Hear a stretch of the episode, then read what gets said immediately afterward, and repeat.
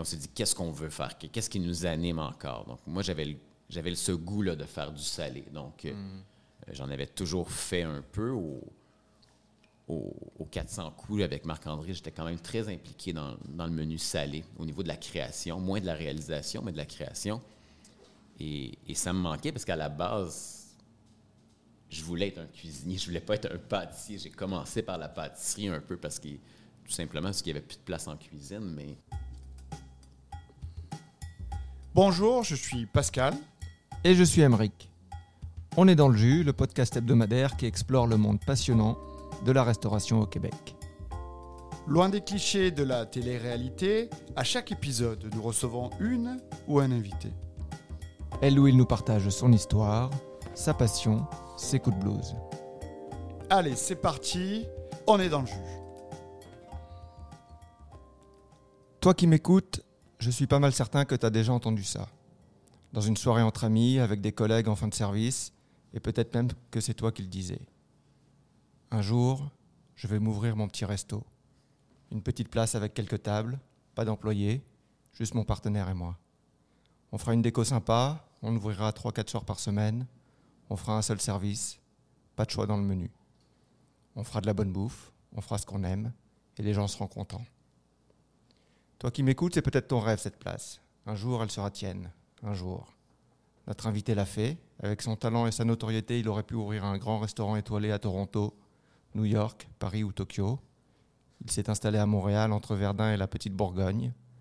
14 places assises, ouvert trois soirs par semaine, pas d'employés.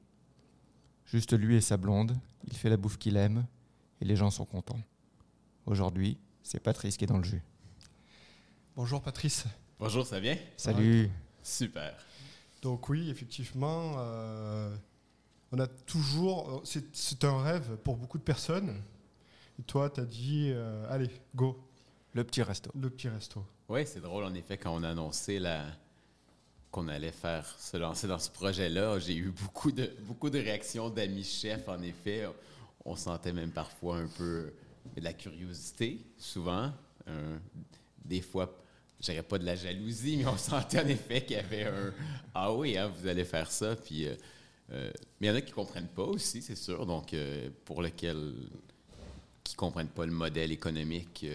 Ben justement, c'est une des interrogations que j'ai. J'ai regardé avec Emery, on a fait un peu nos calculs, tu sais, on, on est curieux parce que c'est quelque chose qui nous excite et c'est quelque chose qui nous fait peur aussi. Et tu as 11 services au mois de novembre. 11, ah, soirs où tu es ouvert. 11 soirs où tu es ouvert. Euh, tu fais payer 115 dollars. Type 5, Oui. Et il y a 14 places. Et il y a 14 places. Et en plus, il y a les tea times. Donc, et, euh, et, en plus, il y a les tea times qui sont que le samedi, c'est ça? Non, les tea times, maintenant, on fait euh, donc vendredi, samedi. Avec 16 places. Et là, on fait 16 personnes pour le tea time. À 55 dollars, c'est ça? 55 pour boire inclus aussi, pour trois, trois services de dessert, trois, trois thés euh, choisis par Marie-Josée. Donc, tu as de l'expérience dans le milieu, Marie-Josée aussi vous êtes arrivé avec ce plan d'affaires à faire quelque chose où vous étiez heureux et euh, où vous pouviez vous payer. Exactement, mais c'est vraiment ça. Donc, on a surtout réfléchi à ce qu'on voulait faire. Est-ce que notre but, euh, moi, ça fait quoi? Ça fait, ça va faire 24 ans que je fais de la restauration. Donc, à un moment donné, on, réalise après tant d'années, qu'est-ce qu'on veut faire encore dans le métier? Est-ce que notre but, c'est vraiment de faire beaucoup d'argent? Euh, donc, on sait que c'est pas en ouvrant un restaurant d'une manière ou d'une autre qu'on va faire nécessairement beaucoup d'argent. C'est pas en travaillant dans la restauration tout court. Exactement. Mais tu sais, j'ai eu, j'ai eu des offres où j'aurais pu avoir un salaire beaucoup plus élevé que ce que je gagne présentement. Eh oui, ça ne m'étonne pas parce que faut, faut avant d'aller un peu plus dans le détail, faut, pour présenter un peu Patrice, pour ceux, les rares qui ne le connaissent pas, Patrice Demers, il avait une pâtisserie euh, pas très loin d'ici, à côté de, sur Notre-Dame, je pense qui marchait très très bien. Tu as été reconnu comme euh, un des meilleurs pâtissiers du Québec. Et reconnu par moi aussi, je suis certifié Pascal. certifié par Pascal, qui est probablement la certification ultime euh, au Québec. Et puis, euh, et puis tu as, travaillé à New York aussi. Tu as certainement dû avoir des propositions d'une très très grande envergure.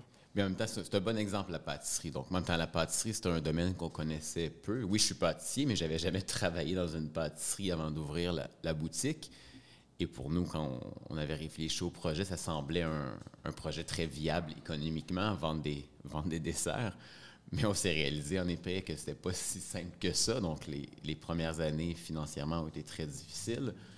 Après, on est finalement arrivé à un, équilibre, mais qui n'a pas été facile, parce qu'on avait investi beaucoup d'argent dans ce, lieu qui n'était pas un restaurant à l'avant, qui était un, club vidéo. Donc, on, avait investi trop, peut-être, d'argent, sûrement, euh, pour mettre le lieu à notre goût, pour mettre le lieu confortable. Et là, on se retrouve qu'en effet, il faut faire un, volume important pour réussir à, faire un peu de profit finalement. Et euh, on voulait garder ça accessible aussi. On voulait une clientèle très variée. On voulait pas faire de la pâtisserie que pour une, certaine clientèle très, très aisée. On voulait que les, familles puissent continuer à venir nous visiter. Donc, ce qui demandait de faire un volume assez impressionnant. À la fin, on produisait 1000 desserts par jour pour arriver à quelque chose de, de rentable. Mais encore là, pour l'effort demandé, ce qui restait à la fin de l'année n'était pas très grand. Donc là, tu as préféré aller dans la simplicité, entre parenthèses, des opérations en tout cas, gagner à peu près pareil, je suppose, ou pas loin, mais en étant beaucoup plus simple, en, en réduisant les heures et en contrôlant, euh, en étant vous deux en fait. on était honnête sur nos forces, donc c'était ça sur lequel on a réfléchi. Qu'est-ce qu'on veut vraiment faire et dans quoi je me sens à l'aise, moi? Ce qui me manquait à la pâtisserie, c'était de travailler, d'avoir vraiment les deux mains dans, dans la pâte. Donc, euh, le matin, j'étais le premier qui arrivait à la boutique à 5 heures du matin pour faire l'ouverture de la boutique à tous les jours. Euh, c'est moi qui partais les fours. Euh, je prenais mon petit café, puis après, je partais toutes les cuissons, à tous les jours. C'était mon moment, je, dirais, j'avais une heure. Le moment d'or. Exactement. J'avais une heure, une, bonne heure, heure et demie avant que le premier employé arrive, où là, c'était mon moment où je pouvais vraiment le cuisiner jusqu'à l'ouverture de la boutique à 10 heures. Mais à partir du moment où la boutique ouvrait, et là, je faisais tout sauf cuisiner finalement. Donc, je réglais des problèmes, euh, je montrais les recettes aux employés, je faisais de la formation, les stagiaires. Euh, je réglais des, la planche qui débordait, j'allais voir les, ah salles de bain, euh, le, système d'air climatisé qui coulait. Donc, et c'est ça aussi quand un restaurant fait un certain volume, on le sait, donc les, les, équipements brisent plus rapidement aussi quand on fait un volume important, quand il y a beaucoup d'employés aussi, mais c'est ça, il y a plein. donc, et je, on a réalisé que notre force, n'était pas nécessairement de justement gérer des employés. Moi, je pense que je suis, je suis un très bon pédagogue pour expliquer des recettes, pour montrer à un employé comment faire. Mais après, c'est pas vrai que j'aime pas reprendre les gens, j'aime pas euh, être directif dans mon travail. Donc finalement, souvent, je me retrouvais à faire les choses derrière les employés. C'était pas c'était pas fait comme je voulais. Donc, euh, donc tu aimes partager, mais tu n'aimes pas, ou enseigner, mais tu n'aimes pas ensuite manager, contrôler en permanence Exactement. le travail. Moi, j'aime les gens qui sont déjà curieux, qui posent des questions, qui sont motivés. Euh, j'aime pas tirer les gens. Donc, quelqu'un qui veut pas nécessairement, qui est pas là pour... Euh, qui est pas motivé, mais j'ai pas le j'ai pas cette énergie-là pour tenter d'aller le chercher, de le motiver. Donc, euh, Répéter 20 fois la même chose chaque jour. Et, dès que la personne a compris, elle part ailleurs, et là, tu réentraînes quelqu'un. Si j'ai un stagiaire qui est motivé, mais moi, je vais passer, on va finir la journée, je vais passer deux heures après le service à répondre à ses questions. J'adore ça. Mais après, justement, essayer de tirer les employés, d'essayer de les motiver. Non, c'est pas moi. C'est drainant euh, énergétiquement, physiquement. Oui, tout à fait. Donc, c'est un peu ce qui explique le, choix du type d'entreprise qu'on a décidé d'ouvrir. Donc, on aurait pu ouvrir quelque chose de, plus gros, mais en même temps, on ne voulait pas se retourner dans cette roue-là de l'endettement aussi, parce que c'est ce qui s'était passé à la pâtisserie. On ne se le cachera pas, on avait investi beaucoup d'argent. Donc, on avait dû aussi avoir un, prêt pour un prêt de la banque lorsqu'on a ouvert la boutique. Et ce prêt-là était aussi élevé que le loyer à chaque mois. Donc, ça, ça revient rapidement. Donc, euh, c'était clair que pour notre prochain projet, après la pâtisserie, mais déjà, lorsqu'on a fermé la pâtisserie, il n'y avait pas d'idée, honnêtement, d'ouvrir un autre projet. C'était, on voulait vraiment prendre, euh, prendre une pause. Et, après cette pause-là, on a commencé à réfléchir et là, c'était clair qu'on ne voulait pas se, réendetter. Parce que, euh, est-ce que tu es marié avec On est marié, Marie-Josée? Oui. Ouais, donc ta femme travaillait déjà avec toi dans la pâtisserie? Oui, on travaillait ensemble avant la pâtisserie. Donc, elle, elle, est, elle étudie en gestion hôtelière. Elle, étudie, elle a fait son cours de sommellerie en France. et on travaille ensemble depuis. On a commencé à travailler ensemble à l'époque du Lalou. Donc, ensuite, on a travaillé. il y a eu le Newtown qui a, été, qui a duré quelques mois, et mm-hmm. ensuite, il y a eu l'aventure des 400 coups. où on travaille avec Marc-André Jeté, le duo Beaufort, qui a été vraiment, je dirais, l'aventure qui, qui, nous a soudés, sur lequel on a pu s'exprimer autant créativement et, aussi au niveau de notre, réputation. C'était une aventure qui a été marquante, je pense, les, les, 400 coups. Ça a duré quand même trois ans et demi. Euh, et donc, c'est vraiment là qu'on a découvert à quel point on travaillait bien ensemble aussi, on se complétait bien. Et par la suite, on a ouvert la, pâtisserie ensemble. Donc là, tu as décidé de dire, vous avez décidé, stop la pâtisserie, trop d'efforts, trop de problèmes. Euh, là, on retourne sur la base la créativité, parce qu'être deux, c'est être plus libre. Vous avez, là, au restaurant où on est actuellement, le Sabayon que tu as ouvert il y, a, six mois, je crois. Un peu moins. À peine, à peine. notre, premier, euh, notre premier tea time a été à la mi-août. Vous avez zéro employé Zéro. Pas de plongeur Non, aucun plongeur. Pas de, pas de, pas d'hôtesse. Très bon sur la plonge. J'en faisais beaucoup, beaucoup à la pâtisserie. c'est une de mes spécialités. Donc, ça a quelque euh, chose de relaxant, la plonge. Hein, ah oui, on s'entend. et, là, c'est pas. Euh, sur 14 clients, ça va. C'est pas comme à la boutique où on peut avoir euh, plusieurs centaines de clients qui passaient à chaque jour. Tu as plus de plonge pendant la prep que pendant le. Oui, oui, oui. Donc. Mais c'était ça aussi, donc c'était l'idée de la pâtisserie, mais on a aussi réalisé en ouvrant la pâtisserie que c'était pas notre passion. Moi, j'aime les desserts, mais ce que j'ai réalisé, c'est que c'est ce que j'ai toujours aimé, c'est la restauration comme telle. J'aime les desserts de restaurant. Euh, lorsqu'on voyage, mon premier réflexe, c'est de garder où je vais aller manger au resto. Donc oui, je finis par visiter des pâtisseries parce que parce que je suis curieux, mais c'est parce qu'il faut bien faire quelque chose entre, le repas et le, soir. Mais c'est pas ma passion première. Ma passion première, c'est les restaurants. Donc c'est quand même incroyable d'entendre quelque chose comme ça. Tu vois, vu la qualité de tes pâtisseries, entendre que ta passion première, c'est pas forcément la pâtisserie, mais la restauration, pour mm. moi, c'est incroyable. Parce que mais à la base, c'est tellement bien. Mais à la base, j'aime beaucoup les desserts de restaurant, mais c'est ce que j'avais fait toute ma vie avant d'ouvrir la pâtisserie quand même. Euh, lorsqu'on a ouvert la pâtisserie, ça faisait déjà quoi 14 euh, ans quand même que je travaillais en restauration, mais à faire principalement des desserts. Mais c'était vraiment ça ma passion, c'était les restaurants.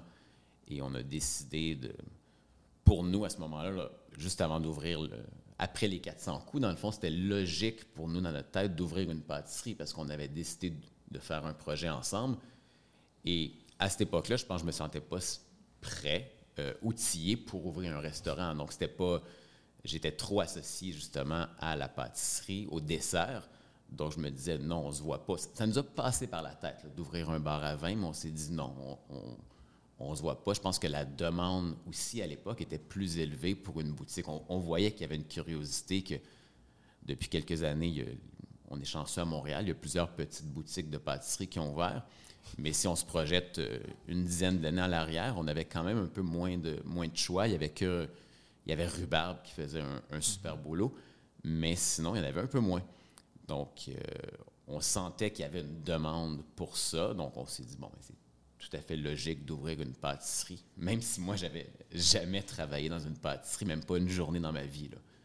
Donc, on a décidé de se lancer. C'était un peu fou euh, quand on y pense maintenant, d'investir autant d'argent dans, quelque chose qu'on n'a jamais fait. Mm-hmm. euh, et, on le fait, ça n'a pas été facile.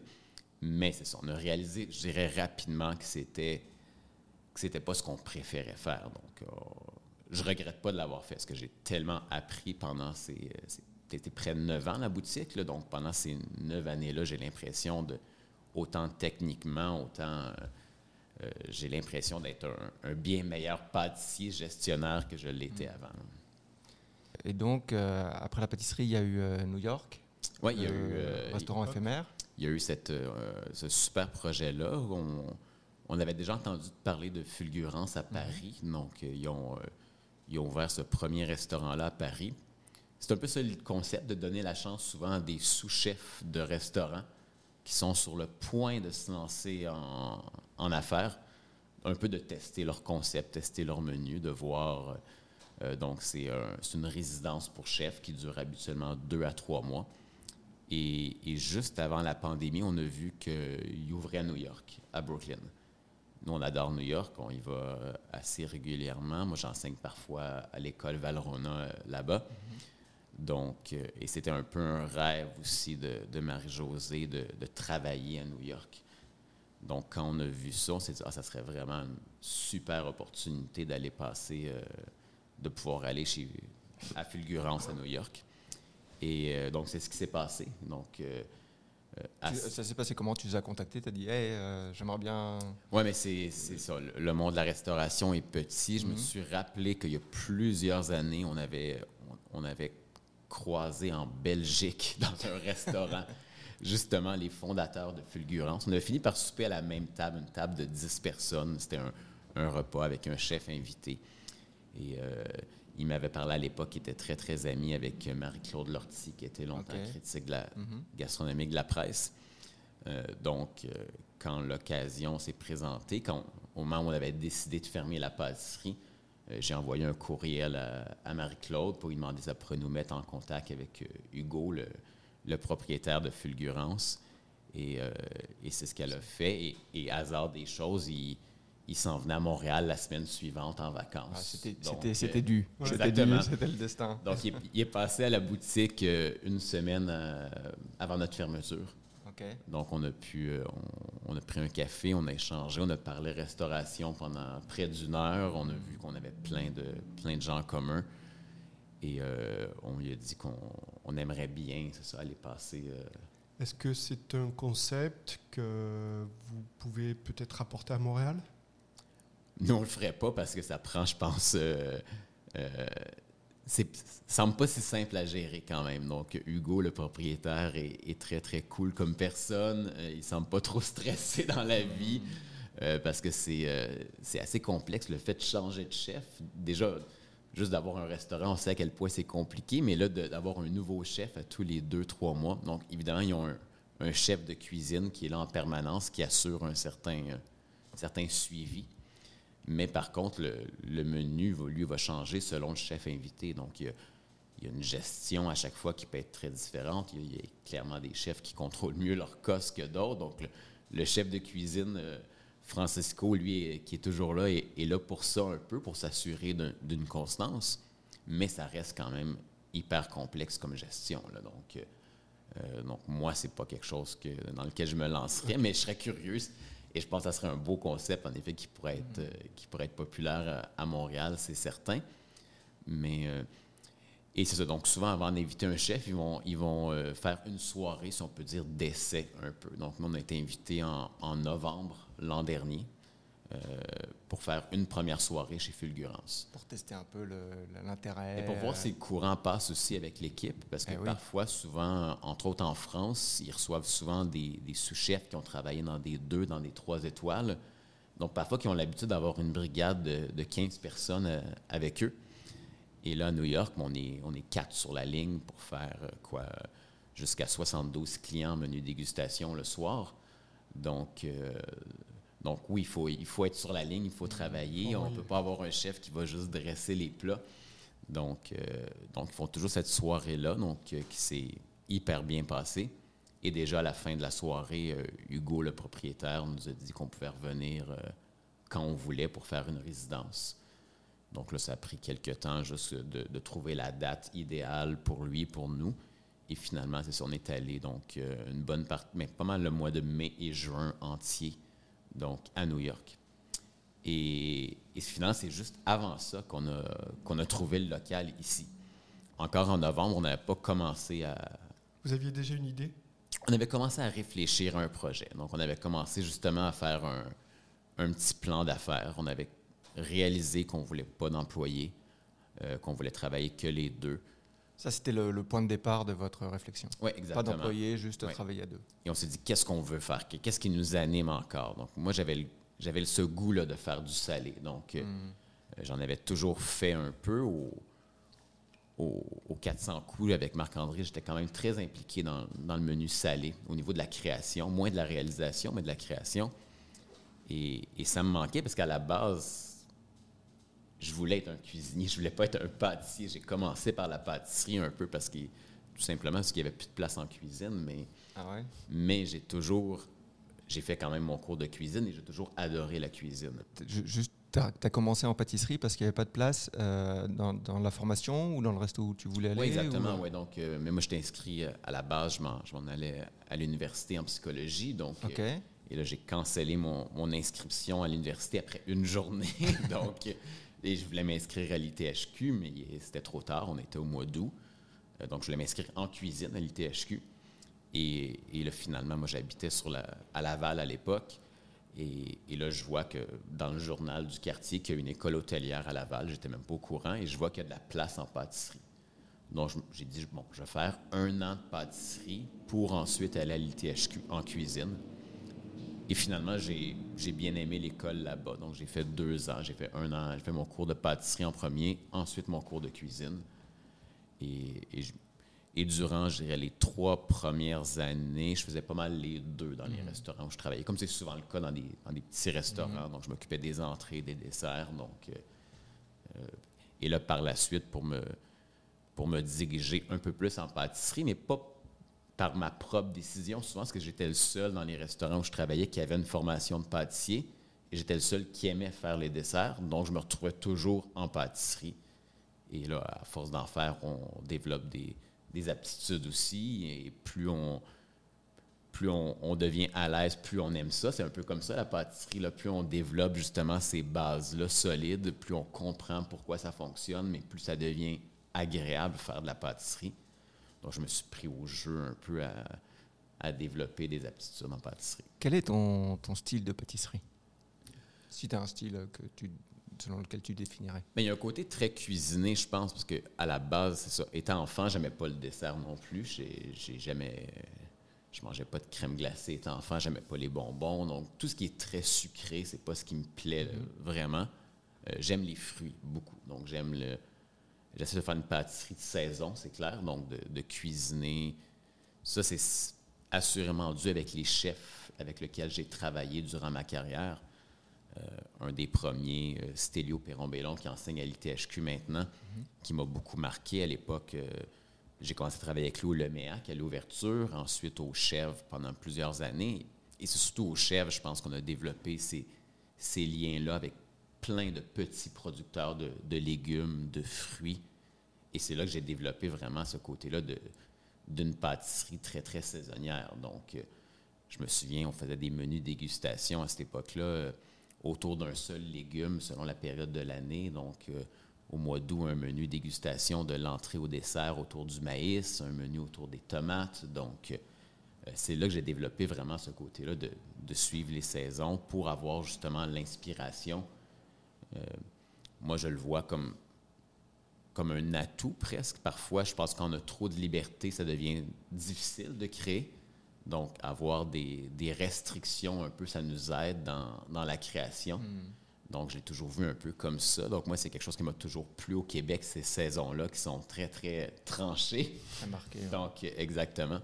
Donc, euh, donc c'est une pâtisserie très de saison, euh, pas trop sucrée parce que mais je suis un peu égoïste quand je fais un dessert. Je pense à moi en premier. Donc, je pense qu'il faut une part d'égoïsme pour euh, bien créer. Oui, et je, pense que je suis un des plus durs critiques aussi. Euh, quand je fais quelque chose, tant que je ne suis pas complètement satisfait, je ne le mets pas au menu. Parfois même, c'est bon. Toute mon équipe à la, boutique euh, trouvait que c'était génial, mais moi, je n'étais pas encore satisfait. Donc, je continue à travailler sur, pour arriver au résultat qui allait vraiment me plaire à moi.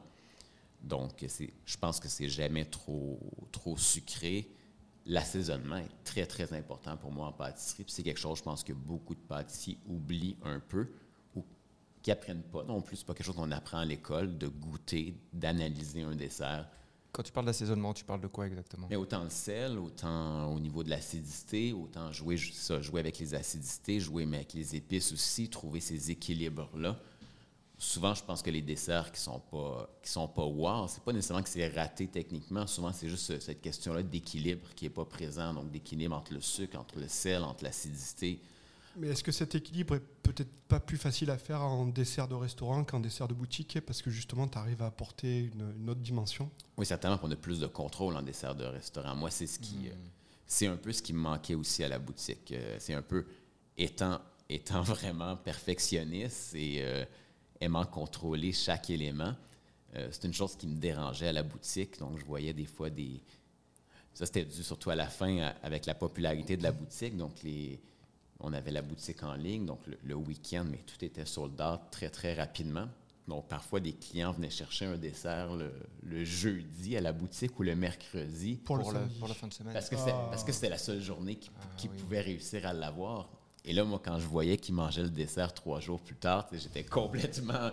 Détruit. Exactement, une tarte au citron après trois jours. euh, mais c'est clair que ça va, goûter, bonne, ça va mais goûter le citron pareil. encore, mais la croûte, c'est plus la même chose. Nous, Ouais. on- on- le ma- à chaque matin, je, je dorais les croûtes pour que la, cou- la, la tarte citron soit parfaite. C'était monté juste avant l'ouverture de la boutique là, pour que tout soit parfait. Mais là, si on la mange trois jours plus tard, c'est plus la même chose. Donc, ce manque de contrôle-là la boutique, c'est pas quelque chose avec lequel j'étais habitué euh, de jouer parce que j'avais toujours fait de la restauration et c'est ce qui me plaît autant en restauration. Et c'est aussi ce qui explique aussi le choix d'avoir un tout petit endroit comme ici parce que j'ai justement ce contrôle-là en plus comme étant je suis seul en là, là, cuisine, là, là, là, il n'y a pas Là, si c'est foiré. euh, exactement T'as personne d'autre à blâmer. euh, tout à fait puis je suis tout à fait à l'aise avec ça puis c'est quelque chose que- qui me plaît beaucoup là. Je reviens un peu sur le concept euh, du sabayon. Déjà, le, le nom du restaurant, c'est un nom sucré. Oui, c'est, mais c'est Marie-Josée qui l'a, qui l'a trouvé. Euh, et ça faisait vraiment du sens que oui, c'est sucré, mais ça peut être salé aussi, un sabayon. On cherchait un, un nom, justement, consonance un peu française qui rappelait soit une technique ou une recette culinaire. Donc, c'est quelque chose qui nous euh, euh, faisait partie un peu de notre champ de recherche. Et, euh, et le fait qu'un sabayon peut être sucré, peut être salé, mais ça faisait du sens. Souvent, il y a de l'alcool aussi, donc ça faisait du sens aussi. J'ai pas trop d'exemples de sabayon salé. Euh, tu le montes avec quoi? Des, Du jaune d'œuf et Ouais, du sucre aussi? Non, pas sans, sans sucre, tout à fait. Sans juste du jaune avec soit un alcool, avec soit parfois. Mais après, ça, on peut rentrer un peu dans des, ce qui peut ressembler à certaines sauces émulsionnées. là, Ok, mais- avec, mais un, après- avec un beurre. ou, Ouais, euh, donc euh, euh, donc c'est quelque chose qui nous euh, qu'on trouvait intéressant en effet de, de jouer euh, comme nom justement, donc qui, rejoignait un peu ces, ces deux passions là. Et aussi le fait qu'on donne aussi des encore ici des ateliers, donc des ateliers de cuisine ou de pâtisserie. Donc ce côté-là aussi d'une technique qui amenait le côté pédagogique aussi. Donc euh, on trouvait que ça réunissait bien tout ce qu'on avait en tête là, pour le projet. Donc, en fait, pour que ce projet-là soit rentable, euh, il faut que tu euh, fasses tes services de, de soir à 14 personnes, tes services de thé, tu as deux services de thé, donc à 16 personnes le vendredi et le samedi, et un cours de temps en temps. Oui, euh, là, on est encore sur un, horaire de, début de projet. Donc là, on est. euh, pour l'instant, la demande pour les soupers était trop forte en novembre, décembre. Donc là, on a mis les ateliers de côté. Euh, en janvier, on va recommencer. Donc, l'horaire type pour la, prochaine année va sûrement être une semaine par mois où les soupers vont être remplacés par des ateliers, où il y aura quand même les tea time les vendredis et samedis. Et il y aura trois semaines par mois où ce sera des soupers et les tea time. Donc, ça va être un peu l'horaire type. Mais je dis horaire type parce que c'est- aussi ce qui explique le choix de ce projet-là, c'est d'avoir de la flexibilité. Ah oui, C'est d'avoir de la liberté. C'est- vraiment là, c'est la flexibilité, la créativité. Exactement. liberté. là. Donc là, on- les deux, on se fait presque. Marie-Josée aussi a commencé très jeune dans le métier, donc euh, à travailler avec son, son père qui avait un, un restaurant. Donc, euh, elle fait plus de 25 ans qu'elle fait ça, elle aussi. Donc, on, on a tenté de, de- de se trouver un projet qui pourrait nous motiver, puis dans lequel on aurait le goût de travailler encore pour facilement une dizaine d'années.